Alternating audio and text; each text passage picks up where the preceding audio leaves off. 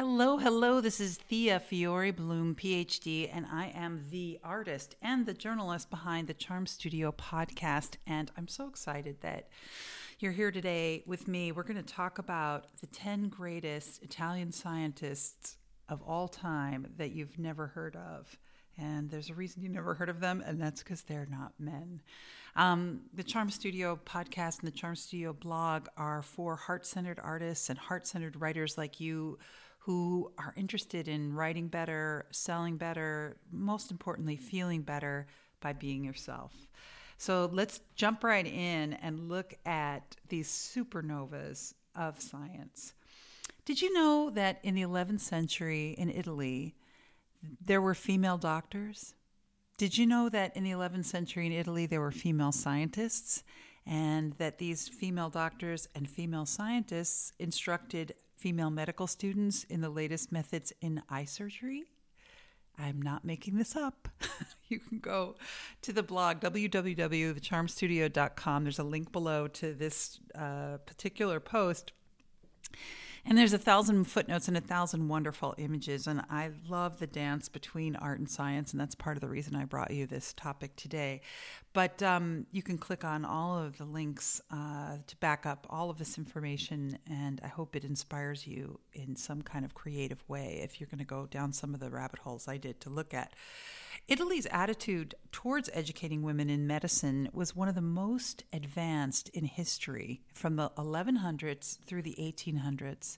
And it's an attitude that's surging again forward again today, thank God. So, Female geniuses have always cut a Milky Way like swath through the firmament of science and through the firmament of the arts and many other fields, yet few of us actually know about the lives of these women. Are you up for meeting some of the world's greatest scientists almost no one has heard of? In order to do this, what I want you to do is take a voyage with me. It's a 10 stop imaginary voyage that begins in the Middle Ages and ends in our current year that I'm recording this podcast, 2021. Are you ready? Let's fly through time. So let's start by imagining that you're a woman and you long to practice medicine in the late 1100s. Where would your dream destination have been? Southern Italy for sure. Why? Because there you would have joined a thing called the Salerno School. And the Salerno School was an institution that sprung up because in that specific location at that specific time, because a kind of a perfect storm of historic events. And right around then, excuse me, Latin translations of Islamic and Greek medical texts were popping up all over and starting to pelt the shores of Sicily and North Africa, in essence. And Sicily and North Africa just happened to be these two places where both men and women were allowed to contribute to the medical renaissance that was taking place there. So in Salerno, you would have wanted to study under several doctors, but my favorite choice would have been under a famous female physician by the name of Trotula. Trotula is our first scientist. Trotula of Salerno was an expert diagnostician and clinician. And have you ever heard of something called the Trotula. It's one of the most important medical books of the Middle, Middle Ages. Actually, it's three books, not one book. But the Trotula is collected teachings and writings of several doctors and healers, they think now. But the first book is most, most assuredly just the work of Trotula of Salerno. The other two books are probably the work of her students. Trotula was famous for her amazing expertise in the then perplexing treatment of birth complications. And so all these great medieval manuscripts exist with illustrations of birth complications that Trotula was handling. And there's images of her, Trotula the great healer, holding up different kinds of flasks uh, in, uh, in her laboratory. But what would a medically inclined gal like you do after the decline of the Salerno school in, in the late in the 1300s? I think it ended in the mid 1300s. What would you do then? Well, if I were you, and if uh, if you were me, you would have hocked your trousseau and rode to northern Italy, because it was there in northern Italy you would study at one of the most prominent pre-modern European institutions of learning that's still around today by the name of the University of Bologna. which was an amazing, amazing school and historical school in that here you could become a scholar at the place that women and science were reaching unprecedented heights in the Western world. And at this University of Bologna, you might have met this amazing lady anatomy professor by the name of Alessandra Giliani. She's our second scientist. She had a very short life, but she made a lot of history in her short life. Alessandra Giuliani was born in 1307 and died in 1326, and she began her career as a surgical assistant to Mondino di Luzzi, who's believed to be um, in this great uh, image I have on the blog.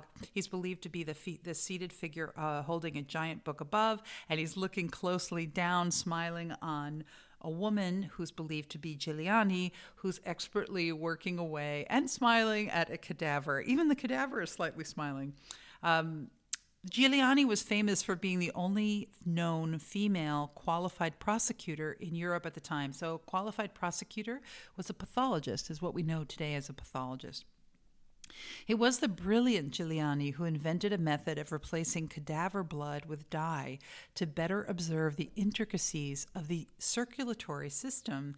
And this invention, unfortunately, like much of women's intellectual and artistic work from the past, like the work of great women composers, um, can no longer be found because it's been destroyed and lost to history. But an antique plaque that details Giuliani's contribution to medicine still exists as proof that all this woman existed and what her work existed, and and you can check it out in the Church of San Pietro in Marcellino in Rome. So let's say you're born later, maybe the 1400s instead. You would have gotten to study under a woman born in Naples, an incredible science star called Dorothea Bucca. She's our number three gal, and Dorothea Bucca lived from 1360 to 1436. And check this out. She held both chairs of medicine and philosophy. So she's the chair of philosophy, the chair of medicine at the University of Bologna for 40 years. It's not that common. It's been today. It's getting a little more common that there are women science chairs at universities. But and thank gosh. But now this woman here, Dorothea Bucca, for 40 years was both the chair of uh, two different departments, not just one, at this university for 40 years. Fewer records remain of Bucca's actual work, but both she and Trotula, and actually a few of the other women listed here, are honored in one of my favorite works of art. It's that as a big assemblage piece called The Dinner Party by artist Judy Chicago, which I really encourage you to see if you're a younger person, a Gen Z, a millennial. You might not have seen the traveling exhibition, but now the dinner party has a permanent home at the Brooklyn Museum, and it is one of the most stunning shows I've ever seen. To see the needlework up close of these the artisans that Chicago orchestrated and got together for this. Never mind the ceramic work and the tile work is just so inspiring. So I would check it out either online or get your butt to the Brooklyn Museum after all of the epidemics are, are over. I think it, it's a life changing show for women to see. excuse me, come to the 1600s, you might have headed to Venice to go to the University of Padua, probably. That's what you would have done to be close to this newborn star, our fourth scientist, the great mathematician and polymath, Elena Cornaro Piscopia, who was born in 1646 and she died in 1684, and she's been compared to Leonardo da Vinci. And be- why was she compared to him? Because at the age of 11, this prodigy of Venice, as she was known, dazzled audiences of these kind of like pyrotechnic displays of genius in math and genius in music, genius in astronomy. And she didn't just astonish them in Italian, of course, she was able to astonish them in six different languages. Around 1677, Piscopia also then took her doctoral exam and breezed through every difficult question tossed her way by the audience was like um, her examiners. And in 1678, over 20,000 people, spectators, packed into Padua Cathedral to hear Piscopia's lecture. And after that lecture and after the examination, they, the crowd cheered wildly because she was crowned with laurel and became one of the first female doctorates in the world. And like many of our 10 women here, Cornaro decided against marriage and children to pursue her research. But you know, our fifth scientist, the amazing 18th century Laura Bassi, it wasn't the case for her. Physicist Laura Bassi was born in 1711, died in 1788, and she played a crucial role in the introduction of Newtonian physics to Italy. And Bassi published, you know, scads 28 articles on physics and hydraulics during her tenure as a professor and science chair at Bologna's University. And Bassi did all that while rearing eight children. In 1745, the Pope elected Bassi to an elite round table of scholars known as the Benedettini, and from then until her death, she taught experimental physics and electricity at the Institute of the Sciences in Italy. Well, what if all you cared about was math, not science? Well, our sixth female scientist and author would have been your ideal mentor because her name was Maria Gaetana Agnesi, and she was often referred to as the most important female mathematician since Hypatia. And in 1748, the Agnesi, who was from Milan, published the first book in the world that addressed both differential and integral calculus. And this book is so comprehensive and accessibly written. You could still find it on Amazon today, but it, at the time, it was so easy for people to understand and well that she rocketed to fame throughout Europe. What but what if you dreamt of like blossoming as a scientist after Agnesi's era? Like let's say the 1800s you're out of luck. No dice, nothing. It's so sad. The 1800s imposed strongly defined gender roles that effectively would have barred you because you were a woman from enjoying any formal science education, never mind being able to teach in an institution. You wouldn't be able to learn in an institution. And it would take till World War II to disrupt that suppression and just like uh, the Rosie the Riveter phenomenon happened in the States, the same kind of phenomenon took Italy by force as well.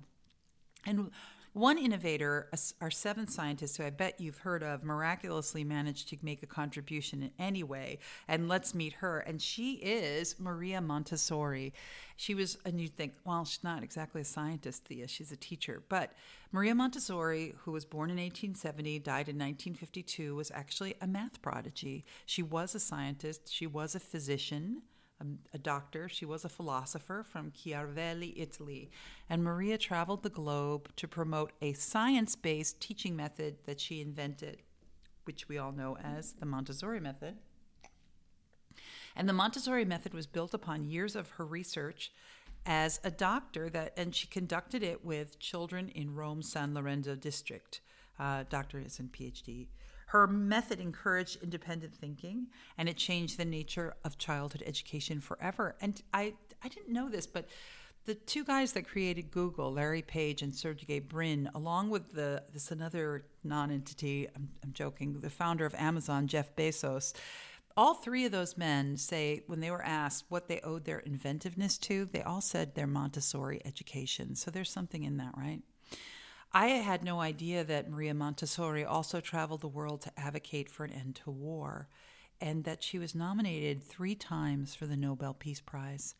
Our eighth fantastic female scientist did actually nab a Nobel in 1986, and she's a pistol. Her name is Rita Levi Montalcini. She was a Turin born Italian Jewish doctor and she won her Nobel in prize for neurology. She was amazingly brave in the face of Mussolini and defied Nazi imposed racial laws to advance science. And Levi Montalcini and Stanley Cohen's research resulted in the discovery of the nerve growth factor, which is a chemical vital to science's understanding of how cells grow and how organs regenerate. She has an, just a fascinating identical twin sister uh, whose name was Paola Levi well, the Italians say Levi Montalcini, and they constantly encouraged one another. They both said that they thought about their work through the eyes of their sister. So they both thought about their work through a dual lens of art and science. So Rita thought about science through the lens of, of the art, artistic eyes of Paola, and Paola thought about art through the scientific eyes of Rita. And Paola, uh, there's a link to her art uh, in the show notes. Uh, it has an incredible math mathematics abstractions in it It's quite fascinating. Prior to the Nobel, though, the science world largely ignored Montalcini's contributions to science. But now her works are seen as key to the fight against cancer. Her works are seen as pivotal in the fight against Alzheimer's and really important in looking for a cure now uh, for Parkinson's. Levi Montalcini had one other thing going for her, which I, is not scientific, in that she could rock an Italian made silk suit, and she did so until her death at 103, and fabulous hairdos, by the way, too. However, our ninth fantastic stellar scientist, unlike Levi Montalcini, was definitely not fashion forward. Our ninth scientist was the practical and charming astrophysicist Margherita Hack. She was born in 1922. Sadly, she died in 2013. And she did things like she was famous because she wore an overcoat turned inside out for her bridal gown. Margherita loved telling Italian reporters that her quote, first and last appearance in church was in 1944 to marry childhood playmate Aldo di Rosa, to whom she remained wed for 70 years. She was a full professor of astronomy at the University of Trieste, and she was a stellar astronomer, meaning literally she studied the spectral classification of stars. She was the head of the Trieste Astronomical Observatory for many years and rocketed them into global recognition. She was an outspoken vegetarian. She was an outspoken atheist with a really impish kind of sense of humor, or wit. And she, like, you know, kind of like Neil deGrasse Tyson, she had this amazing ability to explain all these complex theorems in a really simple, down to earth way. And that led to her, like Tyson, appearing a lot on television in Italy. Hack won a ton of famous awards, but the rumor is the one war- award that really thrilled her was when the European Space Agency named an asteroid 855 Hack after her. The time that all this was going on, uh, around 2012, was right around the time that Time magazine declared our final female scientist as runner up to President Barack Obama for Person of the Year. So Fabiola Gianotti, PhD, was born in 1960 and happily is still very much with us. And in 2012, this top experimental particle physicist announced something huge to the world. And she announced this that she'd led her Hadron Collider team of thousands at CERN to discover the elusive Higgs boson particle. And scholars say that, that her isolation of that subatomic element, that Higgs boson particle, quote, completed the standard model of particle physics, end quote. Not bad, right? So Fermi, Labs director Nigel Lockyer stated that Fabi- Fabiola is a superb scientist. She led Atlas to a great discovery and is respected and known around the world, end quote. In fact, Gianotti not only was the first, she became the first director of CERN in 2016, amazing, and then uh, she was just recently awarded uh, in 2019 she was selected for an unprecedented term for the second time to be Director General of CERN. So her second year term began on January 1st of this year and will go until 2025. Dr. Gianotti is well aware of the current disparity of women to men in the sciences and the women men in the sciences in Italy especially. And so now she she's insisted, quote, in future we will have to be very vigilant that young female scientists have the same opportunities as their male colleagues, end quote. So I'd like to finish by saying take note that if you're a woman in the 21st century who longs to study science, your dream destination may once again be Italy. Thank you so much for joining me today.